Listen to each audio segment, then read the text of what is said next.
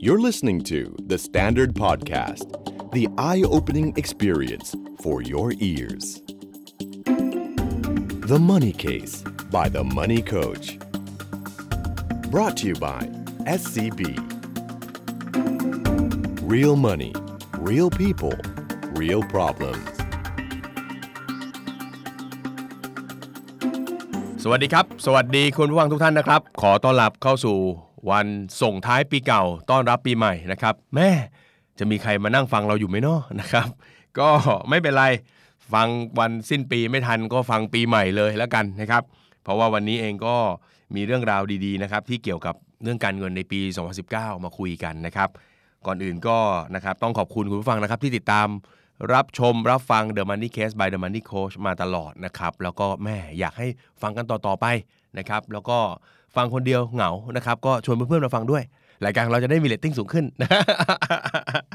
นะครับก็เป็นเรื่องราวการเงินดีๆนะครับที่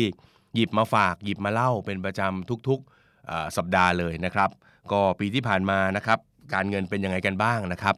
ก็อยากให้ทบทวนรีวิวกันนะครับแล้วก็ปีหน้าก็ตั้งหลักตั้งใจกันเอาใหม่นะครับ ขอให้มีเรื่องของการเงินดีๆ เข้ามาในปีหน้าแล้วกันนะครับ ทีนี้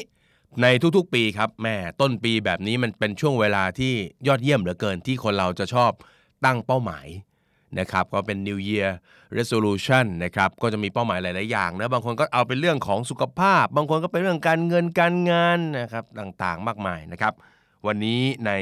EP นี้นะครับ The Money Case by The Money Coach เราจะคุยกันในเรื่องของวิธีการทำให้เป้าหมายการเงินในปี 2019 เป็นจริง นะครับเราไม่เอาเรื่องตั้งแล้วไอ้ตั้งนี่เขาก็ตั้งกันทุกปีแหละ บางคนตั้งแล้วก็ reuse นะครับ recycle ใช้กันไปวนๆนะตั้ง 2019 แล้วก็ใช้ 2020 2021 ไปด้วยนะครับ เพราะฉะนั้นวันนี้เราอยากจะมาคุยกันว่าเออ ถ้าสมมุติว่าเราตั้งเป้าหมายทางด้านการเงินแล้วเนี่ยทำยังไงดี ที่จะทำให้เป้าหมายทางการเงินของเราเนี่ยมันเป็นจริงนะครับแล้วก็ประสบความสำเร็จได้จริง ๆนะครับ ต้องบอกเลยว่าเป็นโค้ชการเงินมาเป็น 10 ปีเนี่ยนะครับก็จะเห็นเป้าหมายทางด้านการเงินในช่วงปีใหม่ของ คนส่วนใหญ่นะครับ ไม่น่าจะรอดพ้นจากกลุ่มตรงนี้นะครับ ลองฟังดูนะครับ คนส่วนใหญ่จะตั้งเป้าหมายทางด้านการเงินกันอย่างไรนะครับ ผมเรียกมันว่าเป้าหมายทางการเงินสุดฮิตนะฮะอันแรกก็ไปเป็นพวกแบบตั้งเป้าหมายว่าจะลดหรือปลดหนี้นะอันนี้ก็น่าจะเห็นกันบ่อยๆนะครับ ตั้งใจว่าจะลดหนี้ลงสักแสนหนึ่งจะปิดบัตรเครดิตไปสองใบอะไรเงี้ยนะครับ หรือตั้งเป้าหมายว่าจะออมเงินนะครับ บางคนก็เฉพาะเจาะจงไปเลยว่าจะออมเงินแบบเนาะ เก็บเงินให้ได้ปีหน้าแสนหนึ่งสองแสนอะไรเงี้ยบางคนไม่เคยเก็บได้ บางคนอยากจะเก็บได้เพิ่มนะครับคิดว่า 2 ข้อนี้น่าจะเป็นฮิตที่สุดละเคลียร์หนี้เก็บเงินนะฮะอีกกลุ่มหนึ่งก็จะเป็นแบบพวกเป้าหมายแบบลงทุนในทรัพย์สิน ลงทุนให้มีทรัพย์สินอย่างเช่น ปีหน้าอยากจะมีคอนโดให้เช่าหนึ่งห้อง จะมีพอร์ตหุ้นสักหนึ่งล้านอะไรอย่างเงี้ยนะครับอันนี้ก็ดูเป็นเป้าหมายที่มีความยากขึ้นมาอีกระดับหนึ่งนะฮะ หรือบางคนก็ตั้งใจเลยว่าอยากจะออกลาออกจากงานประจำหรือบางคนก็อาจจะยังไม่ลาออก แต่อยากจะสร้างธุรกิจส่วนตัวควบคู่ไปกับงานประจำอีกสักหนึ่งธุรกิจนะอันนี้ก็ถือว่าเป็นเป้าหมายทางด้านการเงินเหมือนกันเพราะว่าพอเรามีกิจการกิจกรรมขึ้นมาก็มีรายได้เนาะก็ถือเป็นเรื่องการเงินได้เหมือนกัน บางคนอาจจะเก็บเงินท่องเที่ยว เก็บเงินเรียนต่ออันนี้ก็เป็นเป้าหมายการเงินได้เหมือนกันนะครับซึ่งดูเฉพาะเจาะจงมากกว่าการเก็บเป็นเงินออมด้วยซ้ำหรือบางคนนี่แบบ ดูยากเลยอย่างเช่น อยากตั้งเป้าหมายให้มีรายได้จากทรัพย์สินหรือ passive income ปีหน้าเนี่ยอยากจะมี passive สักสามหมื่นต่อเดือนอย่างเงี้ยโอ้โหนะครับเวลาเราฟังเป้าหมายเนี่ยนะคนเราตั้งเป้าหมายกันได้แบบหลากหลายแบบมากนะครับแต่เท่าที่ผมสังเกตเนี่ยไอ้เป้าหมายที่มันทำแล้วสำเร็จเนี่ยมักจะเป็นเป้าหมายที่พอเซตออกมาปุ๊บเนี่ยพูดแล้วฟังเข้าใจอะนะครับ อย่างเช่นบอกว่าตั้งใจจะเก็บเงิน1นึ่งแสนเอออันนี้มันมันเห็นชัดดีนะ มันเห็นเป็นตัวเลขเนาะเห็นเป็นรูปธรรมว่าก็คือมีเงินฝากอยู่ในบัญชี จะอยู่ในกองทุนอะไรไม่รู้รวมกันแสนหนึ่งแต่ถ้าบอกว่าให้มีตั้งเป้าหมายว่าจะมี passive income สามหมื่นบาทต่อเดือนอย่างเงี้ยไอเป้าหมายประเภทเนี้ยเป็นประเภทที่จะต้องมีการระบุแผนการเนาะแล้วก็มีเป้าหมายย่อยๆ ลงไปอีก ไม่งั้นถ้าตั้งว่า ปีหน้าผมจะมี passive income สามหมื่นบาทอย่างเงี้ยผมรับประกันเลยว่ามันทำไม่ได้อะ เท่าที่เจอนะมันจะทำไม่ได้ เพราะฉะนั้นมันเป็นเป้าหมายที่จะต้องมีเป้าหมายซอยย่อยลงไป แล้วก็ต้องมีรายละเอียดว่าจะทำยังไงให้บรรลุนะครับอ่าโดยปกติแล้วเนี่ยนะครับสำหรับคนที่ตั้งเป้าหมายเนี่ยผมอยากจะให้ลองดู 3 ส่วนสำคัญก่อนนะก่อนที่เราจะไปถึงวิธีทำให้มันสำเร็จนะ ผมคิดว่าไอ้ตัวเป้าหมายเนี่ยมันมีมีผลต่อความสำเร็จพอสมควรเลยแล้วก็อยากจะให้พวกเราเซตให้ให้ถูกอะนะครับ เพราะว่า ถ้าเราเซตผิดหรือเซตไม่เป็นเนี่ยนะครับไอเป้าหมายที่ตั้งไว้เนี่ยมันก็จะเป็นคำประกาศแบบชุยๆมั่วๆนะครับแล้วก็ไม่มีทางเป็นจริงได้นะครับลักษณะของเป้าหมายที่ดีฮะนี่เป็นเบสิกของการตั้งเป้าหมาย ผมว่ามันจะต้องมี 3 ส่วนสำคัญนะฮะส่วนที่1ครับเป้าหมายของเราเนี่ยเวลาเราเซตเราตั้งขึ้นมาปุ๊บเนี่ยลักษณะของเป้าหมายเนี่ยมันจะต้องมีความเคลียร์นะฮะความเคลียร์ความชัดเจน แล้วมันก็ต้องวัดผลได้นะเคลียร์ชัดเจนวัดผลได้ เช่น ถ้าเราบอกว่า ปีหน้าจะปิดหนี้บัตรเครดิต 3 ใบ รวมเป็นหนี้ทั้งหมด 3 0 0แสนบาทเฮ้ยนี่คือมันเคลียร์นะ ชัดเลยว่าจะจัดการหนี้บัตรเครดิตนะแล้วก็ชัดชัดเจนนะวัดผลได้ว่าเออหนี้ที่มีอยู่ตรงนั้นคือประมาณ 3 0 0แสนบาท หรือเราอาจจะบอกว่า ปีหน้าฉันจะมีเงินออมเพิ่ม 1 0 0 0 0แสนบาท อันนี้มันก็เคลียร์ดิ เห็นภาพเลยเงินออม 1 0 0 0 0แสนนะครับ หรือประเภทเพิ่มรายได้จากทรัพย์สิน หรือธุรกิจ 20,000 บาทต่อเดือนอย่างเงี้ย อันนี้มันยังเป็นลักษณะที่มันคุมเครืออยู่ ทรัพย์สินทรัพย์สินอะไรวะ ธุรกิจธุรกิจอะไรวะ เห็นไหมมันเป็นเป้าหมายที่เซตปุ๊บ เฮ้ย คุณต้องมาขยาย แล้วก็มีเป้าหมายย่อยๆ มาเคลียร์ต่อ หรือมาอธิบายภาพข้างบนว่ามันคืออะไร มีรายได้จากทรัพย์สินเพิ่ม 20,000 บาทต่อเดือน ทรัพย์สินอะไรอะ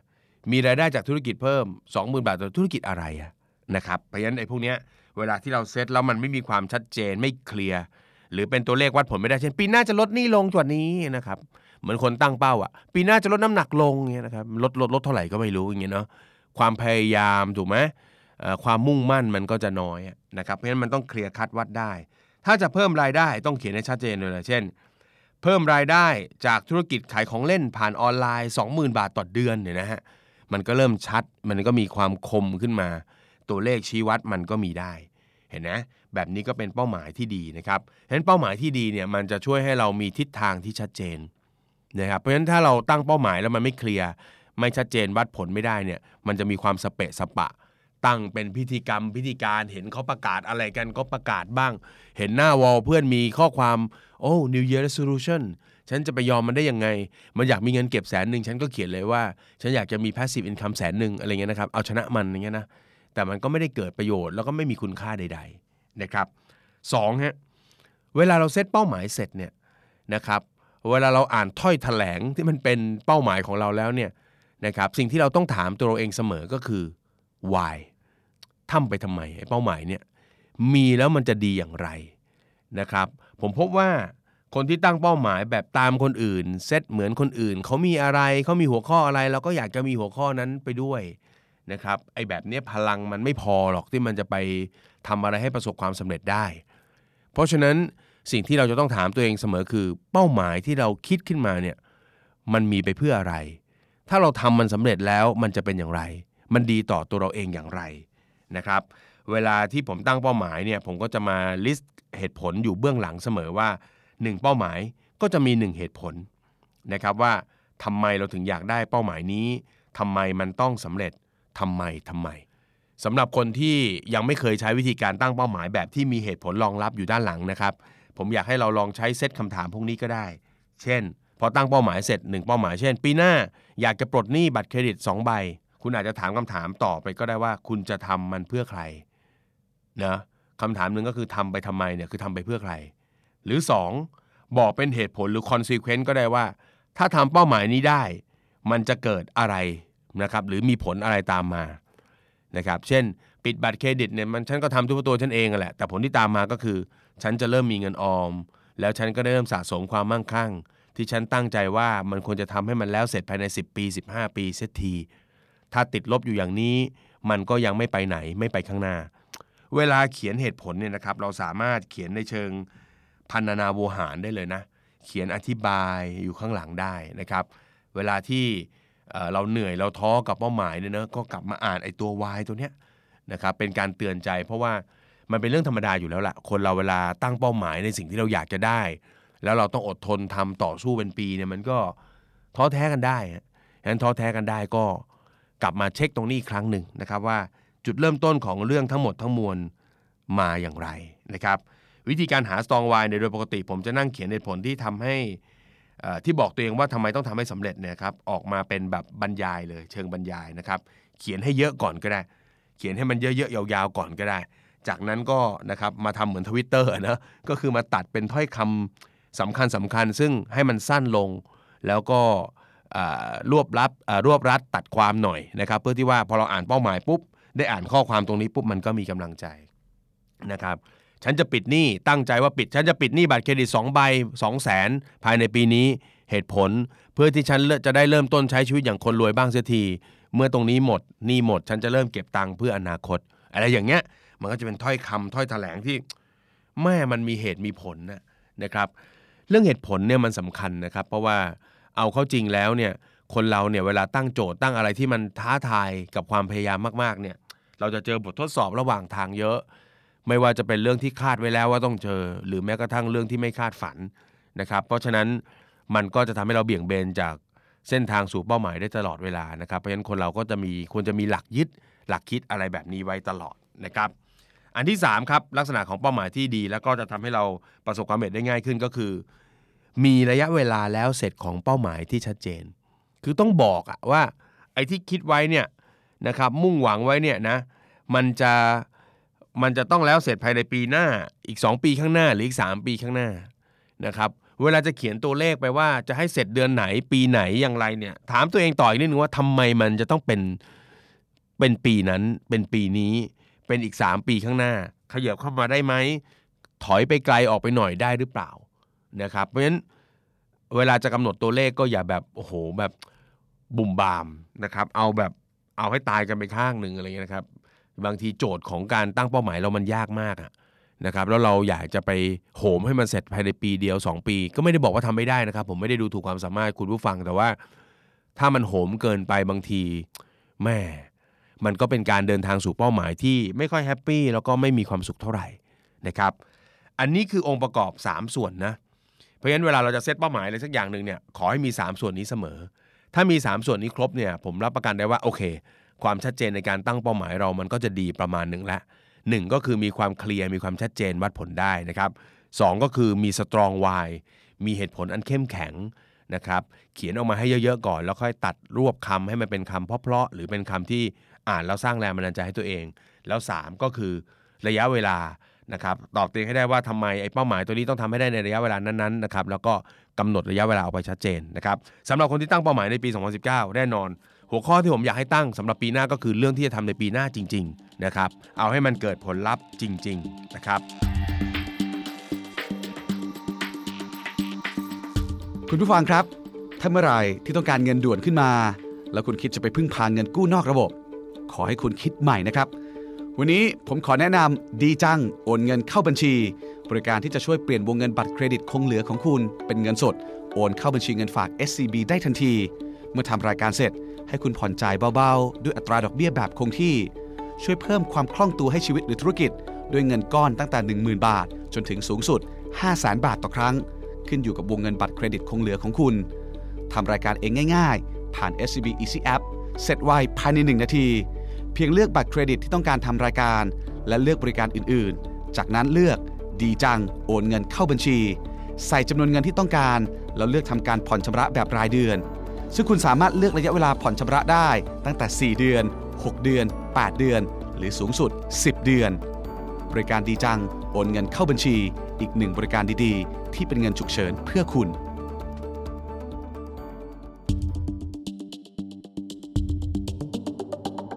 เอาละเราได้ไอเดียเกี่ยวกับการตั้งเป้าหมายไปแล้ว ทีนี้เรามาดูปัจจัยและวิธีการนะครับขีดเส้นใต้นะครับวิธีการที่จะทำให้เป้าหมายประสบความสำเร็จ อันนี้เป็นวิธีการของตัวผมเองนะฮะท่านอาจจะลองเอาไปเช็คเอาไปประยุกต์ใช้ดูก็ได้ว่ามันเหมาะมันควรไหมนะครับก็สามารถ Copy เอาไปใช้ได้นะครับโดยที่ไม่สงวนลิขสิทธิ์นะครับวิธีการที่จะทำให้เป้าหมายประสบความสำเร็จครับหนึ่งข้อที่หนึ่ง ก็ยังวุ่นอยู่กับเรื่องเป้าหมายเหมือนเดิม เวลาตัวผมเซตเป้าหมายเนี่ย ผมชอบที่จะเช็คตัวเอง เพราะเวลาเราเขียนเป้าหมายอะไรขึ้นมาสักสักอย่างหนึ่งเนี่ย ผมจะเช็คตัวเองว่าหนึ่งผมรู้สึกใจสั่นไหมกับไอ้เป้าหมายตัวเนี้ย คือรู้สึกไหมว่ามันจะเป็นไปได้นะครับ ถามว่าโอ้โค้ดทำไมไม่คิดเรื่องว่าชีวิตเราจะสร้างสิ่งมหัศจรรย์ขึ้นมาล่ะเข้าเข้าใจฮะ เรามีโอกาสสร้างสิ่งมหัศจรรย์ก็จริง แต่ว่าไอ้เป้าหมายเนี่ย นะครับขอให้มันเห็นพอพอดูทางว่ามันมีแนวโน้มจะเป็นไปได้บ้างนะครับคือยากไหมมันต้องยากแหละมันไม่งั้นมันไม่เรียกเป้าหมายถูกไหมแต่มันต้องแบบคืออ่านปุ๊บใจไม่สั่นยกตัวอย่างเช่น คนบางคนอย่างเงี้ยเนาะเออไม่เคยเก็บเงินได้เลยทำงานมาเป็นสิปี แล้วก็ประกาศเลย ปีหน้าจะเก็บเงินหนึ่งล้านบาท อ่านปุ๊บใจสั่นเลยนึกออกไหมครับ ตายแล้วโถโถโถโถหลักหมื่นยังเคยยังไม่เคยเก็บได้นะครับจะเก็บหลักล้านขึ้นมา เพราะฉะนั้นผมเป็นคนที่ มองมองอะไรเนี่ยจะมองแบบความเป็นจริง แล้วบวกจินตนาการออกไปนิดนึงนะครับคือมองว่าเออเฮ้ยถ้าถ้าดูจากชีวิตเราเนี่ยไอเก็บเงินหนึ่งล้านอาจจะเป็นเป็นไปไม่ได้ว่ะในหนึ่งปี แต่ถ้าเกิดบอกว่าปีหนึ่งเก็บได้สักแสนสองแสนเนี่ยดูแล้วมันเป็นไปได้ เพราะฉะนั้นผมอาจจะตั้ง4ี่แสนก็คือเอาเอาสิ่งที่มันเป็นไปได้บวกจินตนาการไปเล็ก ๆ อย่างเงี้ยนะครับ ก็มักจะเป็นสิ่งที่ผมทำนะ อีกมุมหนึ่งของเป้าหมายนะครับ เมื่อกี้คือบอกว่าดูมันเป็นไปได้ไหมสองก็คือ แต่ก็อย่าดูความเป็นไปได้จนมันง่ายเกินไป แล้วเรารู้สึกว่าโอ้ยทำได้ชัวร์แล้วก็ต่อให้ทำได้ก็ไม่รู้สึกชีวิตมันจะดีอะนึกออกไหมฮะไม่รู้สึกภาคภูมิใจอะไรกับตัวเองเลยนะครับ ยกตัวอย่างเช่น บอกว่าไม่เคยเก็บเงินได้เหมือนกันอะเป็นคนเดียวคนเมื่อกี้พอโค้ดบอกว่าโอ้ถ้าเก็บได้หนึ่งล้านมันดูเยอะดูยากเกินไปใจมันสั่นครับโค้ดถ้าอย่างนั้นผมตั้งเป้าหมายปีหน้าเก็บเงินให้ได้หมื่นหนึ่งนะครับมันก็ง่ายอะนะหมื่นหนึ่งมันก็ทำได้ แต่ว่าพอมันทำได้จริงปุ๊บมันไม่รู้สึกภาคภูมิใจกับตัวเอง ไม่รู้สึกดีกับตัวเองนะครับเพราะฉะนั้นเวลาตั้งเป้าหมายผมเป็นคนที่อาจจะเป็นวิธีคิดแบบเด็กสายวิทย์นิดนึงนะก็คือคิดจากสิ่งที่มันน่าจะเป็นไปได้ แล้วบวกต่อจินตนาการขึ้นไปสักนิดหนึ่งเออถ้าเราอดออมสักนิดหนึ่งเดือนหนึ่งเราเก็บได้เท่านั้นเท่านี้ ปีหนึ่งเราน่าจะได้เท่านี้ แล้วก็บวกเพิ่มไป อย่างเช่น ดูแล้วปีหนึ่งหนึ่งแสนบาทฉันน่าจะเก็บได้ ท้าทายตัวเองว่าเอาวะลองสัก3 0 0แสนดู อะไรแบบนี้เป็นต้นนะครับ นี่คือตัวแรกเลยก็คือการเซต เรื่องของเป้าหมายที่ทำให้เรารู้สึกนะครับ ผมใช้คำว่ารู้สึกเลยนะ เอาความรู้สึกจับเลยนะ เอาใจจับนะแปลกนะกระบวนการคิดเรื่องของเป้าหมายเนี่ยใช้สมองนะ แต่พอเวลาเราตัดสินว่าจะใช้เป้าหมายใดเนี่ยให้ใช้ใจนะให้เอาความรู้สึกรู้สึกเป็นไปได้ แล้วก็ถ้าทำได้รู้สึกดีกับตัวเองนะครับอ่าเอาสองอย่างนี้นะ อันที่สองครับ พออ่าอีกนิดนึง พอเวลาเราเซตเป้าหมายได้ละสุดท้ายเราเลือกได้ล้วว่าเป้าหมายที่เราจะใช้ในปี 2019 เป็นอะไร โดยเฉพาะเป้าหมายทางด้านการเงินนะ ผมอยากให้พวกเราเนี่ยเเขียนมันออกมานะครับ ผมชอบใช้วิธีเขียนนะครับ เพราะว่าเวลาพิมพ์เนี่ยฟีลลิ่งมันไม่ได้ พอเขียนปุ๊บแม่ลายมือเราเนี่ยเนาะคนเราเนี่ยถ้าเขียนด้วยมือแล้วลบด้วยเท้าอะชีวิตมันไม่เจริญหรอกจริงไหมเออโค้ชครับมันจะกดดันกันเกินไปไหมครับนะไม่เป็นไร เราลองเอาปากกาเขียนเนอะเป้าหมายที่เราตั้งไว้นะครับเหตุผลนะครับระยะเวลา แล้วก็เลือกเอาความรู้สึกเลือกนะครับเลือกที่มันพอเป็นไปได้ และรู้สึกดีกับตัวเองถ้ามันสำเร็จทำเสร็จปุ๊บเอาไปติดไว้ในจุดที่เราจะเห็นมันบ่อยๆ ให้มันดูหลอนๆนิดนึงนะครับหลายๆคนเนี่ยชอบเก็บเป้าหมายไว้ในมือถือ จากนั้นก็ไม่เคยเปิดอีกเลย เพราะว่ารู้สึกว่าเราไม่ได้ทำมันข้ามมันไปแล้ว เราก็ไม่อยากจะไปดูมัน ไม่ควรไม่ควร เราควรจะไว้ในที่ที่เห็นมันเป็นประจำที่ที่ผมแนะนำมากที่สุดก็คือ กระจกที่ใช้แปรงฟัน เรียบร้อย ตื่นเช้ามาต้องแปรงก่อนนอนต้องแปรงเนี่ยหลอนดีที่สุดเลย หลอนดีนักแหละ เราไม่ต้องไปประกาศเป้าหมายของเราให้ใครรู้ก็ได้ แต่เราต้องรู้ตลอดเวลา แล้วก็ย้ำเตือนตัวเองตลอดเวลานะครับอ่าสเต็ปที่สองครับถ้าอยากทำให้เป้าหมายเป็นจริง วิธีการของผมก็คือ การเอาเป้าหมายเนี่ยมาซอยย่อยเป็นเป้าหมายย่อยๆนะครับถ้าเราบอกว่าเก็บเงินทั้งปีให้ได้ 1 0 0 0 0แสนบาทสมมุตินะ แล้วเราแบบไปคอยวัดผลกันทีเดียวตอนสิ้นปีเนี่ย มันมีโอกาสมากๆเลย ที่เราก็จะเผลอไผลแล้วก็ยกเลิกเป้าหมายไปตั้งแต่กลางปีแล้วล่ะ แล้วปลายปีเราก็จบเป้าหมายก็ทำไม่ได้ แล้วก็หยิบเป้าหมายไปใช้ซ้ำอย่างเงี้ยก็ไม่ work เพราะฉะนั้นซอยย่อยลงไป ซอยย่อยลงไปนะครับ ให้เราเห็นเป้าหมายที่มันเล็กลง แต่มีระยะเวลาในการตรวจสอบที่มันมีความถี่มากขึ้น อย่างเช่น ก็อาจจะตั้งเป็นรายเดือนนะครับ ยกตัวอย่างเช่น ถ้าอยากจะเก็บเงินหนึ่งแสนบาทนะฮะ หนึ่งแสนบาทในปีหน้านะครับก็ทำให้เราเนี่ยจะต้องมีแผนว่าจะเก็บเงินยังไงนะ ให้ได้เดือนละสักประมาณ 8,000 บาท เพราะ 12 8 ก็ 96นะ96 ก็ใกล้ๆแสนจริงไหมอ่าถ้าอยากจะเก็บเงิน 1 0 0 0 0แบาทแรกแหมเรานี้ไม่เคยเก็บได้เลยเนาะนะครับถ้าไปรอเช็คปลายปีว่าได้ 1 0 0 0 0แสนไม่นะ ก็จะหลุดจากเป้าหมายไป แต่ถ้าเราโจทย์ตั้งโจทย์ว่าโอเค งั้นเราย่อยเป็น 12 เดือน ก็จะตกเดือนละประมาณ 8,000 บาท 8,000 บาท นะครับเป้าหมายมันก็จะดูเล็กลง แล้วก็ทำให้เราได้หมั่นตรวจสอบเป็นประจำทุกๆเดือน ทุกเดือนก็คอยเช็คว่าเก็บได้ 8,000ไหมทุกเดือนก็คอยเช็คได้เก็บได้ 8,000หรือเปล่านะครับ step ที่ 3 ครับนะฮะ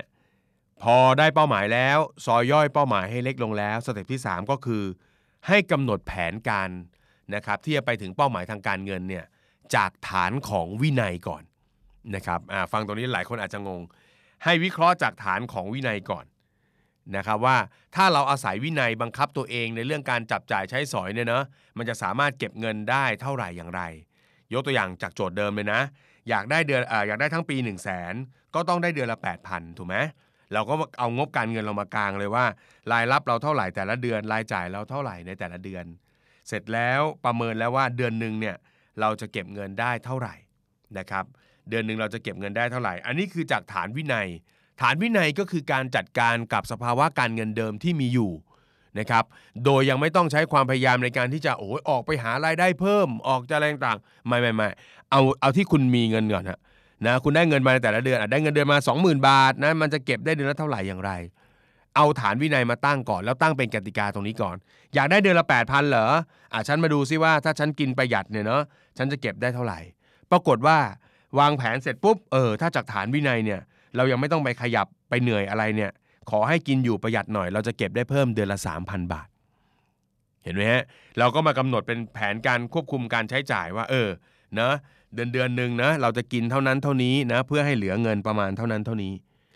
นะครับถ้าวางแผนออกมาปุ๊บเหลือ 3,000 ก็คือ 3,000 ก็ต้องบอกตัวเองให้ได้ก่อนว่า แย่ๆเร็วๆนะโอ้ยเร็วๆแรงไปเอาเร็วๆนั่นแหละนะครับจะได้รู้สึกผิดดี แย่ๆเร็วๆเนี่ยฉันจะเก็บได้เดือนละ3,000จากสิ่งที่ฉันมีอยู่ ไม่ต้องพยายามอะไรเพิ่มมาก แต่รักษาวินัยในการใช้จ่าย 3,000นะฮะปีหนึ่งก็ได้ 36,000อ่านะครับ โจทย์แสนหนึ่งเนาะถ้าทั้งปีทำไม่สำเร็จชีวิตล้มคว่ำอย่างในฉันต้องมี 36,000ตั้งแสนแต่ได้ 36,000 ชีวิตก็ถือว่าไม่แย่จนเกินไปนัก อันนี้คือการกำหนดแผนการจากฐานของวินัยก่อน นะครับนั่นก็คือสิ่งที่มีอยู่สิ่งที่เป็นไปได้แน่ๆนะครับอ่าจากนั้นเอ๊ะอยากได้ทั้งปีแสนหนึ่งเดือนหนึ่งต้องได้ 8,000 โค้ดถ้าเรามาประหยัดประหยัดประหยัดอะไรเนี่ยก็ได้แค่ 3,000 มันยังขาดอีก 5,000 โค้ดเดือนหนึ่งเราต้องหาอีก 5,000 นั่นไง นั่นจึงเป็นที่มาของสเต็ปที่4นะครับอันนี้ก็คือการกำหนดแผนการจากฐานของความพยายาม ความพยายาม นั่นหมายความว่าเมื่อฐานวินัยเนี่ย มันพาไปไม่ถึงเป้าหมาย อยากได้ 8,000 ต่อเดือนโถได้ 3,000 นะ เราก็ต้องมีความพยายามเพิ่ม ฐานวินัยพาไปไม่ถึงเป้า ก็ต้องมีฐานความพยายามเพิ่มนะฮะอยากได้เงินออมทั้งปีแสนหนึ่งเดือนหนึ่งก็ต้อง 8,000 ควบคุมรายจ่ายได้มาแล้วจากฐานวินัย 3,000 ก็ต้องหาอีก 5,000 บาทนะครับทีนี้เป้าหมายในความพยายามของเราเนี่ยอันนี้มันจะยากกว่าแล้วนะครับ เพราะว่ามันคงเป็นเรื่องใหม่ เป็นความพยายามใหม่ ๆ ที่เราต้อง ขวนขวายเพิ่มเติมนะครับ เช่น บางคนอาจจะตั้งโจทย์ว่าโอเคนะครับ ก็อาจจะหาทำรายได้เสริมจากการขายของออนไลน์ หรือบางคนก็บอกว่าเอาละปีใหม่เดี๋ยวฉันจะเริ่มเปิดช่อง YouTube ให้มีสมาชิก ให้มีคนเนาะมาดูดูช่องของฉันเยอะๆแล้วฉันก็ได้ค่าโฆษณา หรือบางคนก็อาจจะบอกว่า ฉันจะตั้งเป้าหมายเนาะตั้งเป้าหมายเป็นสร้างรายได้จากบ้านเช่าสักสองหลัง นะฉันสลิปเงินเดือนฉันดีอยู่เนาะฉันรู้เรื่องการลงทุนและ ฉันจะหาทรัพย์มาลงทุนให้ได้ ถ้าลงทุนได้เนาะสักสองหลังเนี่ย ฉันก็มีโอกาสจะได้ 5,000 ต่อเดือนนะครับ ทีนี้สิ่งที่อยากจะเตือนก็คือว่า เวลาเราตั้งเป้าหมายบนฐานของความพยายามเนี่ยมันมีเรื่องที่เราควบคุมไม่ได้เยอะนะครับ อย่างเช่นเเราอยากได้เดือนละ 5,000 เราลงมือทำอะไรสักอย่างขึ้นมาเนี่ยก็ใช่ว่าเดือนแรกมันจะไปที่ 5,000 เลยนะครับอย่างเช่น เริ่มขายของออนไลน์เพราะว่า อยากได้เก็บเดือนอีกเพิ่มหนึ่งเดือนหนึ่งเพิ่มอีก 5,000นะครับเพื่อปลายทางจะได้แสนหนึ่งทั้งปี เดือนแรกๆมันอาจจะไม่ได้ไม่ได้อย่างนั้นนะครับหรือบางทีอาจจะไม่ได้เลย อาจจะได้แค่เดือนละพันนะครับอันนี้ก็ต้องตั้งเป้าหมายแบบย่อยๆลงไปนะครับ เพื่อให้กำลังใจกับตัวเองด้วยนะก็คือ ถ้ามันเป็นฐานความพยายามเนี่ยมันต้องค่อยเป็นค่อยไปนะครับออย่าไปแบบรัดตัวเองมากว่า เดือนแรกที่ทำฉันจะต้องได้ 5,000 เลยทันทีอย่างเงี้ยผมว่ามันก็ยากแล้วก็เหนื่อยเกินไป เพราะฉะนั้นตั้งโจทย์ในระดับที่เรารู้สึกว่าเราค่อยๆ เพิ่ม ค่อยๆทำเข้าไปได้นะอะเดือนแรกฉันขอว่าลองได้เดือนละพันก่อนนะแล้วเดือนหลังๆ อาจจะเยอะขึ้นเป็นเดือนละห้าหกพันก็ได้ มันมีโอกาสนะ อย่างเช่นเราพยายามอยากจะเปิดร้านขายของออนไลน์เนี่ยเดือนแรกๆอาจจะขายไม่ค่อยได้ แต่พอมันมีคนรู้จักเราโฆษณาถูกจุดปุ๊บ เดือนหลังๆ มันอาจจะได้เป็น 6 0 0 0 7 0 0 8,000 เอามาชดเชยกับช่วงแรก แล้วก็ทำให้ทั้งปีเราได้ 1 0 0 0 0แสนได้เหมือนกันนะครับเพราะฉะนั้นเวลาตั้งเป้าหมายจากฐานความพยายามเนี่ย อันนี้ต้องเข้าใจให้มันให้มันเข้าใจธรรมชาติของมันด้วยนะครับ ไม่งั้นเราจะจะท้อไปซะก่อนเนาะอยากได้ 5,000 ครับโค้ชสามเดือนที่ผ่านมาเดือนละพันยังไม่ถึงเลยนะก็ต้องใจเย็นๆ ก็ต้องพยายามต่อนะครับ บางทีไอ้ฐานพยายามเนี่ยบางทีมันก็มาทีนึงมันก็ล้นไปเลย แล้วก็ข้ามไปเลยแล้วมาถัวเฉลี่ยก็ทำให้เราถึงเป้าได้เหมือนกันนะครับ ทีนี้เนี่ย เวลาจะพยายามอะไรก็ตามเนี่ยนะครับบนเครื่องมืออะไรเนี่ย ผมอยากให้เราประเมินไว้สักนิดหนึ่งอย่างเช่น สมมุติว่าเราบอกว่าเราอยากได้เพิ่มเดือนละ 5,000 อย่างเงี้ยแล้วเรามาทำขายของเนาะที่กำไรชิ้นละเล็ก ๆ น้อยๆเนี่ยแน่นอนว่าเวลามันทำงานมันก็ต้องทำเยอะใช่ไหมฮะแล้วความเหนื่อยบางทีมันก็ไม่ต่างกันมากนะครับ เพราะฉะนั้นเราอาจจะเลือกใช้เครื่องมือที่ถูกต้องแล้วก็เหมาะสมประกอบกันไปด้วย ผมยกตัวอย่างนะครับมีอยู่ปีหนึ่งตอนที่ผมเริ่มต้น สร้างเนื้อสร้างตัวเนี่ยก็เลยท้าทายตัวเองสักหน่อยว่าเอ้ยปีหน้าเนี่ยอยากจะทำธุรกิจใหม่ให้ตัวเองเนาะอยากจะทำธุรกิจสักอันหนึ่งที่ทำให้เรามีเงินเก็บเพิ่ม 1 ล้านบาท ผมเคยตั้งโจทย์ไว้แบบนี้ เสร็จแล้วผมก็มานั่งคิดว่าเออ เราจะขายอะไรดีเนาะเราจะทำธุรกิจอะไรดี งานประจำมันถูกฟิกซ์แล้วละว่าเราได้เงินเดือนเท่านี้ เรามาหาอะไรที่มันทำอะไรเพิ่มดีกว่า ก็มานั่งคิดเล่นๆว่า เออ ถ้าเราหาของมาขายเนาะแล้วไอ้ของสิ่งนั้นเนี่ยมันทำกำไรได้ ชิ้นละบาท ชิ้นละบาท เราก็ต้องโอ้โหขายเป็นล้านชิ้นเลยอะเนอะมันถึงจะได้เป็นกำไร 1 ล้านทำให้เราบรรลุเป้าหมายได้ ทีนี้ถ้าเราเราปรับเปลี่ยนสินค้าและบริการเราล่ะ ถ้าสินค้าและบริการนั้นเนี่ยมันทำกำไรได้ชิ้นละ 10 บาท งานของเราก็จะลดลงไปเหมือนกันนะ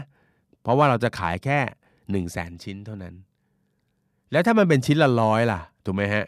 มันก็ขายแค่หมื่นชิ้นเท่านั้น แล้วถ้ามันเป็นชิ้นละพันล่ะ เราจะขายพันชิ้น ตอนนั้นผมก็เริ่มคิดว่า เออ ธุรกิจอะไรเนาะนะครับมีมันมาจากความขี้เกียจเล็ก ๆ ด้วยนะ แล้วก็เออ ธุรกิจอะไรเนาะงานอะไรเนาะที่ได้กำไรต่อหน่วยหน่วยละพันก็มานั่งมองปรากฏว่าเออ มันมีพวกงานบริการบางอย่างที่ทำได้นะครับ ในตอนนั้นก็เลยเริ่มทำธุรกิจที่เป็นธุรกิจฝึกอบรมนะตัวผมเองไม่ได้เป็นคนฝึกอบรมเองนะฮะก็เชิญอาจารย์เก่งๆ มาสอนมาฝึกอบรม แล้วเราก็ทำเรื่องการตลาด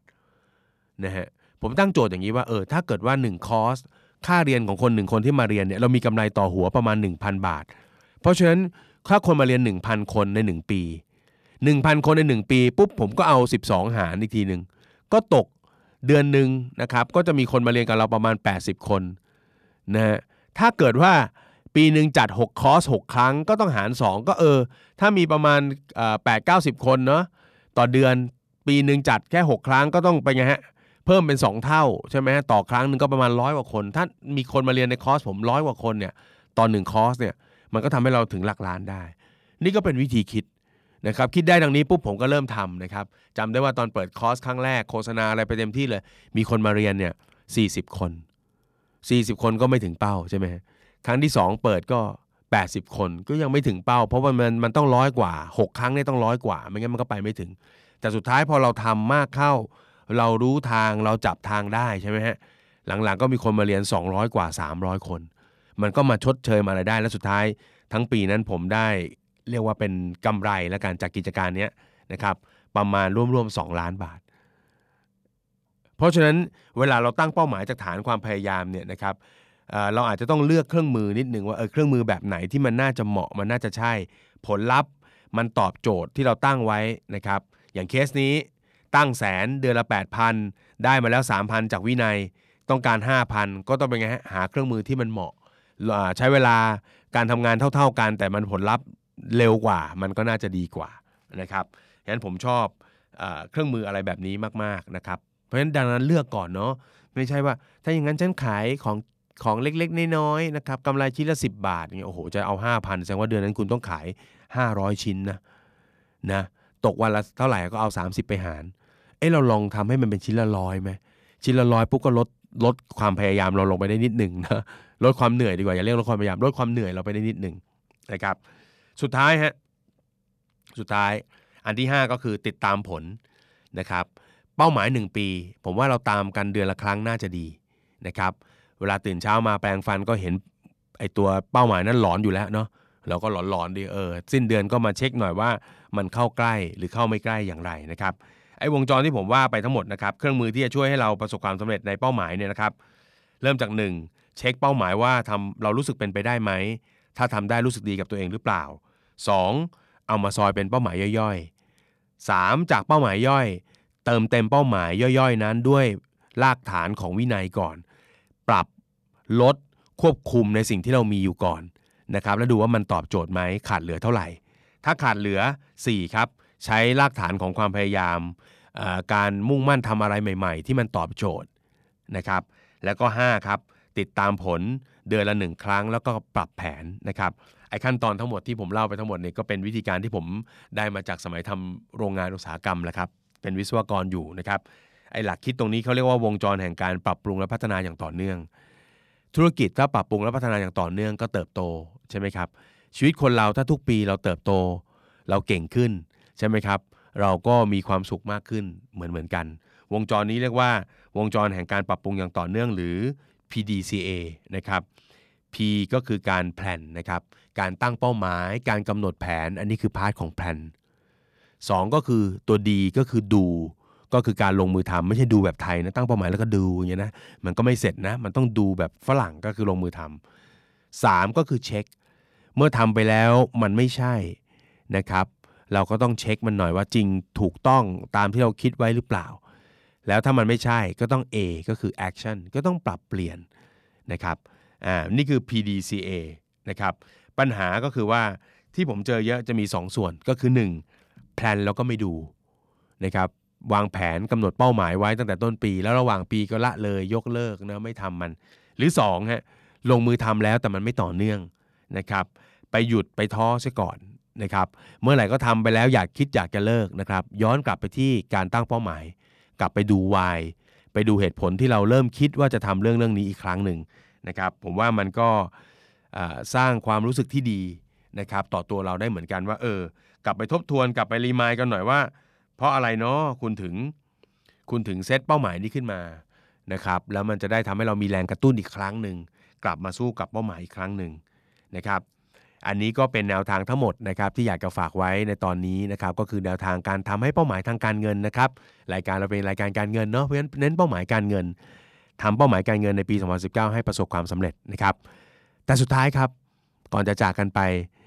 ผมเองในฐานะที่เป็นคนที่ตั้งเป้าหมายเป็นประจำทุกปี แล้วก็ยังไม่เคยลดไม่เคยเบากับการตั้งเป้าหมายตัวเอง ตั้งแต่เรียนจบนะครับผมตั้งเป้าหมายเป็นประจำทุกปี ไม่อยากจะบอกว่าจบมากี่ปีแล้วนะครับ ก็ 20 กว่าปีแล้ว ก็ตั้งเป้าหมายทุกปีฮะสิ่งที่ผมอยากจะบอกกับทุกๆ คนก็คือว่า ผมอยากให้พวกเราใช้ชีวิตกับเป้าหมายของเราอย่างมีความสุขยังไงยังไง ตัวผมเองเนี่ยนะครับเป็นคนที่เขียนบันทึกนะครับแล้วก็จดเรื่องราวเกี่ยวกับชีวิตเป็นประจำนะครับมีอยู่ครั้งหนึ่งเนี่ยผมก็ย้ายบ้านนะครับย้ายบ้านแล้วก็ได้นั่งอ่านบันทึกตัวเองเนาะ คือเคยไหมเวลาย้ายบ้านเราก็ไปจัดของที่บ้านใหม่เราเนาะพอจัดเสร็จปุ๊บเราก็เออไปเจอบันทึกเก่าๆแล้วก็นั่งอ่านอ่านแล้วก็เพลินจมไปเลยอย่างเงี้ยนะผมเพราะว่ามันเป็นสมุดเล่มหนึ่งที่ผมชอบเขียนเป้าหมายประจำทุกปี เป้าหมายแต่ละปีก็เขียนไว้เรื่องไหนเขียนทำได้ก็โน้ตไว้ทำไม่ได้ก็โน้ตไว้ ผมนั่งอ่านแล้วก็เปิดไล่ไปแต่ละปีแต่ละปีสิ่งที่พบก็คือว่าเออตัวผมเองเนี่ยรวมๆ20 ปีที่ผ่านมาเนี่ยมีเป้าหมายที่ทำไม่สำเร็จเนี่ยมากกว่าเป้าหมายที่ทำสำเร็จนะ นะครับมีเป้าหมายที่ทำไม่สำเร็จเนี่ยนะมากกว่าเป้าหมายที่ทำสำเร็จนะครับแต่ว่าไอ้เป้าหมายที่มันไม่สำเร็จเนี่ยมันก็ไม่ใช่ว่ามันจะล้มเหลวนะผมเรียกความไม่สำเร็จก็เลยก็เรียกมันว่าความไม่สำเร็จ ผมไม่ชอบเรียกมันว่าความล้มเหลวนะเพราะว่าถ้าไปเรียกว่าความล้มเหลวเนี่ยผมมีความรู้สึกว่าคนคนนั้นน่าจะจะล้มเลิกกับเป้าหมายนั้นไปแล้วอะถ้าเรารู้สึกล้มเหลวเราคงล้มเลิกต่อไปเนาะแต่ผมคิดว่ามันไม่สำเร็จ เช่น ผมตั้งเป้าหมายไว้ว่า อออยากจะลงทุนบ้านเช่าให้ได้สองหลังภายในปีนี้อะไรเงี้ยสุดท้ายทั้งปีก็ลงทุนไม่ได้ก็มีโน้ตเขียนไว้เลยว่า ลงทุนไม่ได้เลยนะครับมึงตั้งเป้าหมายทำไมวะเนี่ยแต่ปีต่อไปผมก็ไม่ได้เลิกครับปีต่อไปผมก็ไม่ได้เลิก ผมก็พบว่าผมมาลงทุนได้จริงๆในอีกปี 2 ปีถัดมา ซึ่งมันก็ไม่ได้เสียหายนะไอ้ความไม่สำเร็จเนี่ยสุดท้ายถ้าเรายังยืนหยัดที่จะทำมันต่อเนี่ยมันก็ทำให้เราไปถึงความสำเร็จได้เหมือนกันนะครับ เพราะฉะนั้น สิ่งที่ผมรู้สึกนะครับตลอดระยะเวลาหลาย ๆ ปีที่ผ่านมาก็คือว่าบางบางครั้งคนเราไปตั้งกรอบตั้งกติกาเองว่า เวลาเราเซตเป้าหมายอะไรขึ้นมาแล้วเราทำไม่ได้ เราเรียกมันว่าความล้มเหลว ซึ่งมันก็เหมือนกับเป็นการออว่าร้ายตัวเองอยู่พอสมควรเนาะว่าเอยเราเป็นคนล้มเหลวแต่จริงๆผมคิดว่า ผมว่าใช้คำว่าไม่สำเร็จดีกว่า แล้วหน้าที่ของเราเวลาที่เป้าหมายในแต่ละปีไม่สำเร็จ เราก็มีหน้าที่ที่จะต้องสู้ต่อทำต่อ ถ้าเหตุผลข้างหลัง ซึ่งเราเองเนี่ยเป็นคนเขียนมันด้วยมือของเราเองเนี่ย ว่ามันมีความจำเป็น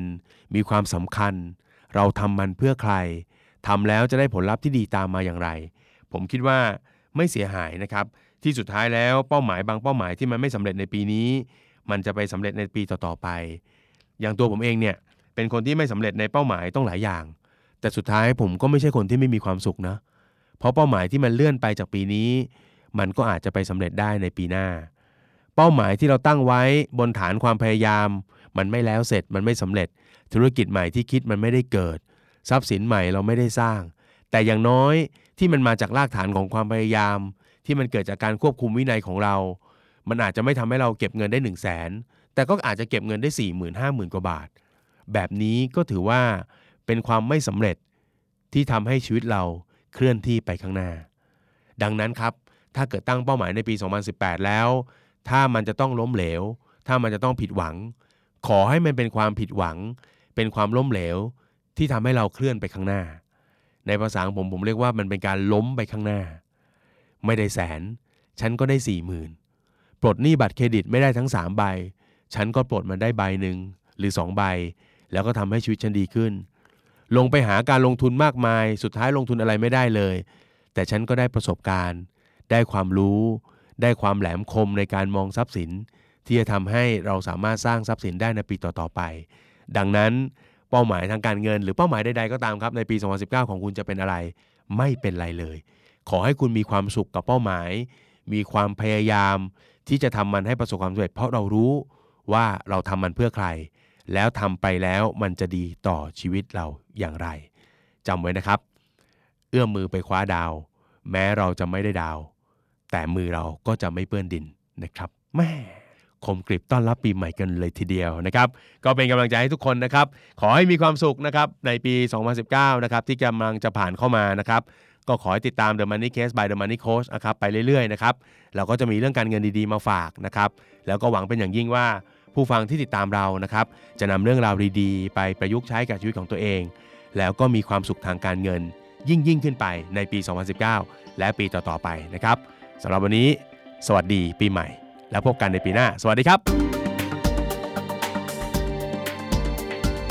ติดตามทุกรายการของ The Standard Podcast ทาง Spotify, YouTube และทุกที่ที่คุณฟัง podcast ได้แล้ววันนี้ The Standard Podcast Eye Opening for your ears